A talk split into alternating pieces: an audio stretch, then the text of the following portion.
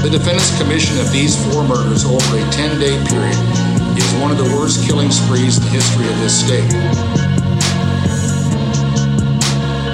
Skin them sometimes, uh, slit them, slit them all the way open. Uh, I'm here looking for the spirits of anybody that still remains.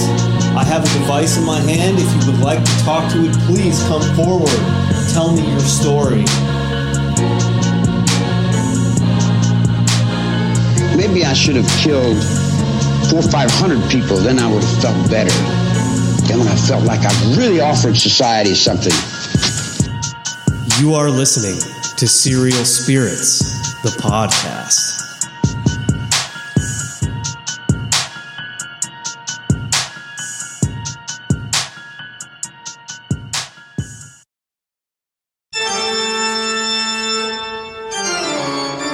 Tracy, what I tell you about playing the organ while I'm trying to record a commercial? Dang, my bad. Get off my nuts. Hey, Hillbilly Horror Stories fans, I'm Annie Weaves. And I'm Brendan Shea. We are paranormal investigators and hosts of Serial Spirits Podcast. We're excited to be a part of the Hillbilly Horror Stories 6th anniversary live show at the Old Hospital on College Hill. We have had the privilege to investigate there, and wow, is this place active. Hey guys, it's Jerry. And Tracy? We are so excited to have Annie and Brendan with us on Saturday, August 20th at the Old Hospital on College Hill in Williamson, West Virginia. You will hear both shows do a live version of our podcast, and then everyone will get a tour of the hospital. Get your tickets today at hillbillyhorrorstories.com. And don't procrastinate because seating is limited. Hey guys, Annie here. We're rounding out the final weeks of summer now. The last days of bonfires, campouts, late nights with friends. So, what says end of summer celebration better than a summer camp? And what says summer camp better than a creepy story? Serial Spirits is inviting our listeners to Serial Spirits Summer Camp.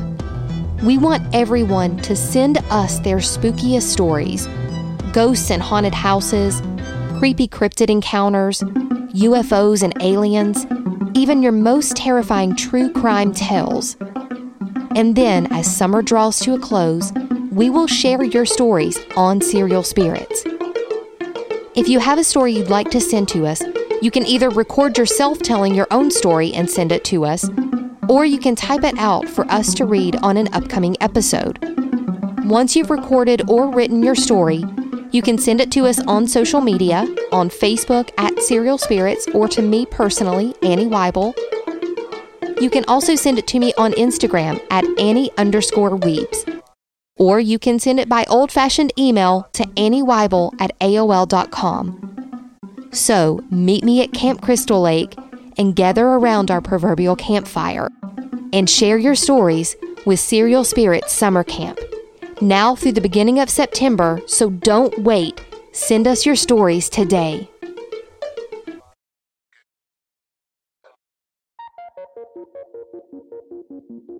Hey everyone, welcome back to Serial Spirits. I'm Annie Weeps. With summer winding down and spooky season quickly approaching, I wanted to take a look at some of the stories and objects in the paranormal world that fascinate me. In today's serial short, I'm diving into the world of black eyed children. The legend of black eyed children exploded in the late 1990s with the introduction to public use of the internet. Alleged reports of one of the first sightings of these creepy, otherworldly children dates back to Texas in 1996. A journalist named Brian Bethel claimed that while he was sitting alone in his car in a parking lot, he was approached by two young boys. One boy knocked on Bethel's window and asked him for a ride to the local theater. Bethel claims that as he examined the boys, he noticed that their eyes were completely black.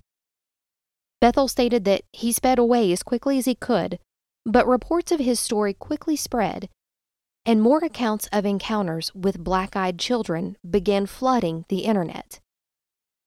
In 2009, a United States Marine based out of Camp Lejeune in North Carolina shared his own story of an encounter with the black eyed children.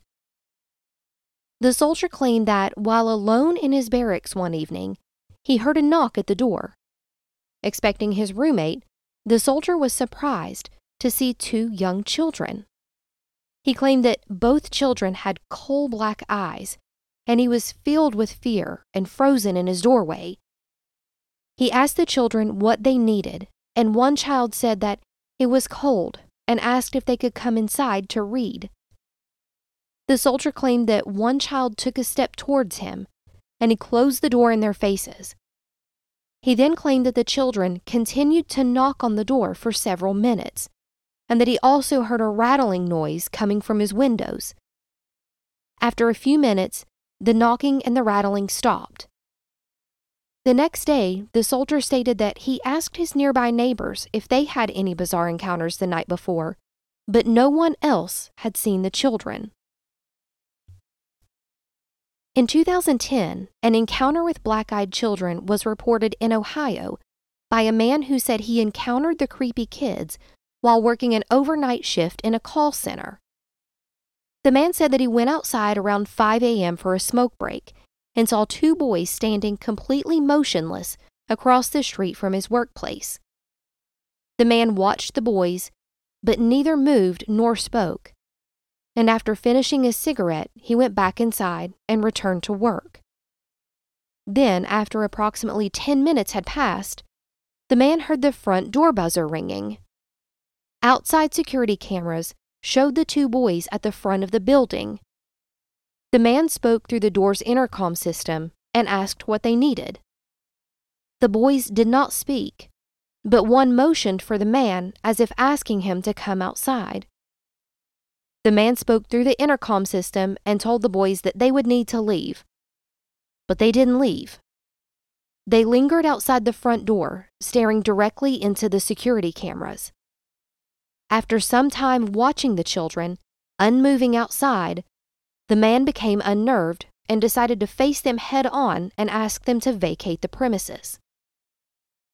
The man went to the front entrance, and as he stared at the boys through the glass, was terrified to see their completely black eyes staring back at him. The man fearfully decided to open the door and tell the boys to leave, or else he was calling the police. But before he could even speak the words, the man claimed that one of the boys stated that that wouldn't be necessary. We only need to use your phone, and then asked to be let in. The man told the boys that no one was allowed in the building, he then claimed that the boy asked again to be let inside the building. The man pulled out his cell phone and told the boys that if they didn't leave, he would call the police and he'd close the door. He went back to his desk and continued to watch the boys in the security cameras. He claimed that one boy remained in the front of the building and continued to stare into the camera there, while the other boy walked to the rear of the building and began staring into the security camera there.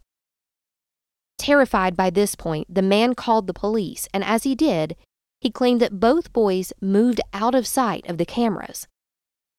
When the police arrived, no trace of the black eyed boys was found anywhere. The final and perhaps most terrifying tale was documented in 2016 by a woman in Vermont the woman claimed that one evening, while home with her husband during a heavy snowstorm, there was a knock at their front door. The woman had seen no car approach and woke her husband to come with her to the door. To her astonishment, on her doorstep were two young children, a girl and a boy, each about eight years old. She said that the children were underdressed for the freezing temperatures, and she had no idea how they had arrived there. The woman brought the children in her house and offered them a warm drink. As she did, she noticed that her cat seemed to be terrified of the children, hissing at them as they approached. As the woman made the children hot chocolate, she asked questions and stated that no matter what her question was, the children's response was the same Our parents will be here soon. The woman stated that as she finished the hot chocolate and brought it to the children, she was terrified to see their totally black eyes glaring back at her. Terrified and unable to speak, one of the children broke the silence and asked if they could use the bathroom. She pointed them down the hall in the direction of the bathroom, and the children moved that way. The woman then stated that her husband's nose began to bleed and the power suddenly went out. When the lights came back on, she was horrified to see the children staring at her from the end of the hall. One child spoke up. Our parents are here, they said, and they hurriedly walked out the front door. As the woman followed behind them to lock the door, she noticed a dark car on the road. Outside of the car were two men dressed in suits. The children got into the car, followed by the two men, and they drove away. In one last terrifying turn to this tale, the woman claimed that after her encounter with the black eyed children that night, she and her husband both fell into poor health. She claimed that her husband had been diagnosed with skin cancer and that she also began having severe nosebleeds. Could their bizarre encounter with the otherworldly children that night have had something to do with their unfortunate set of newly acquired illnesses? Over the years, growing up in the woods of West Virginia, I and my family have had our own encounters with creepy children.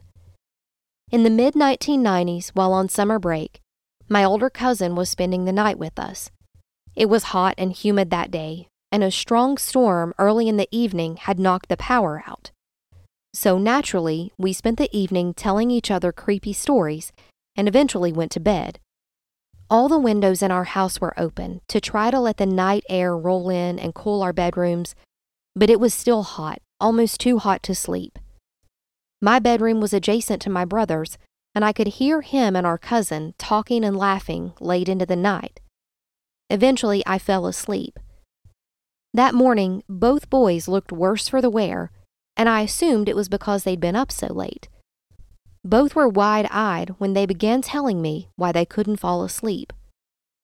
Both my brother and my cousin claimed that, as it got late and they drifted off to sleep, they began hearing noises from outside their open windows. As they sat up in bed to listen, both claimed that they were hearing the laughter of children coming from the woods. My brother and my cousin both said that the laughing went on for quite some time, getting louder at first, then more quiet as if the kids had moved into the distance. It was far too late in the night for children to have been playing in the very dark woods surrounding our house. So, where could they have possibly come from?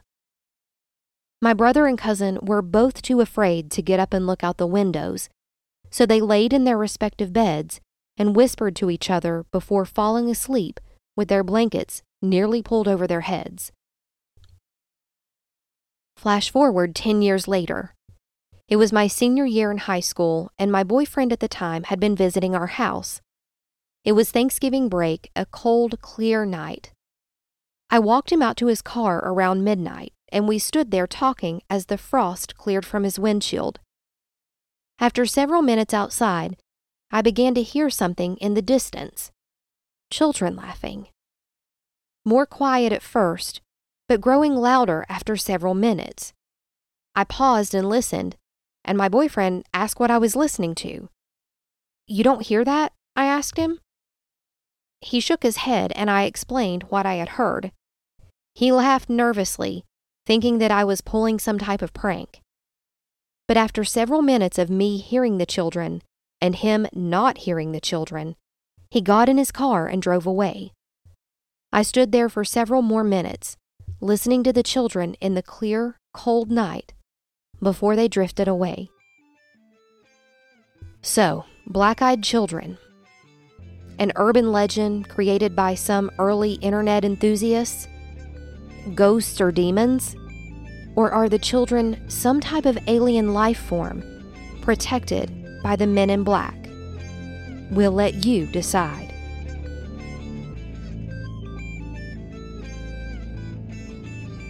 Thanks to everyone for tuning in to Serial Spirits.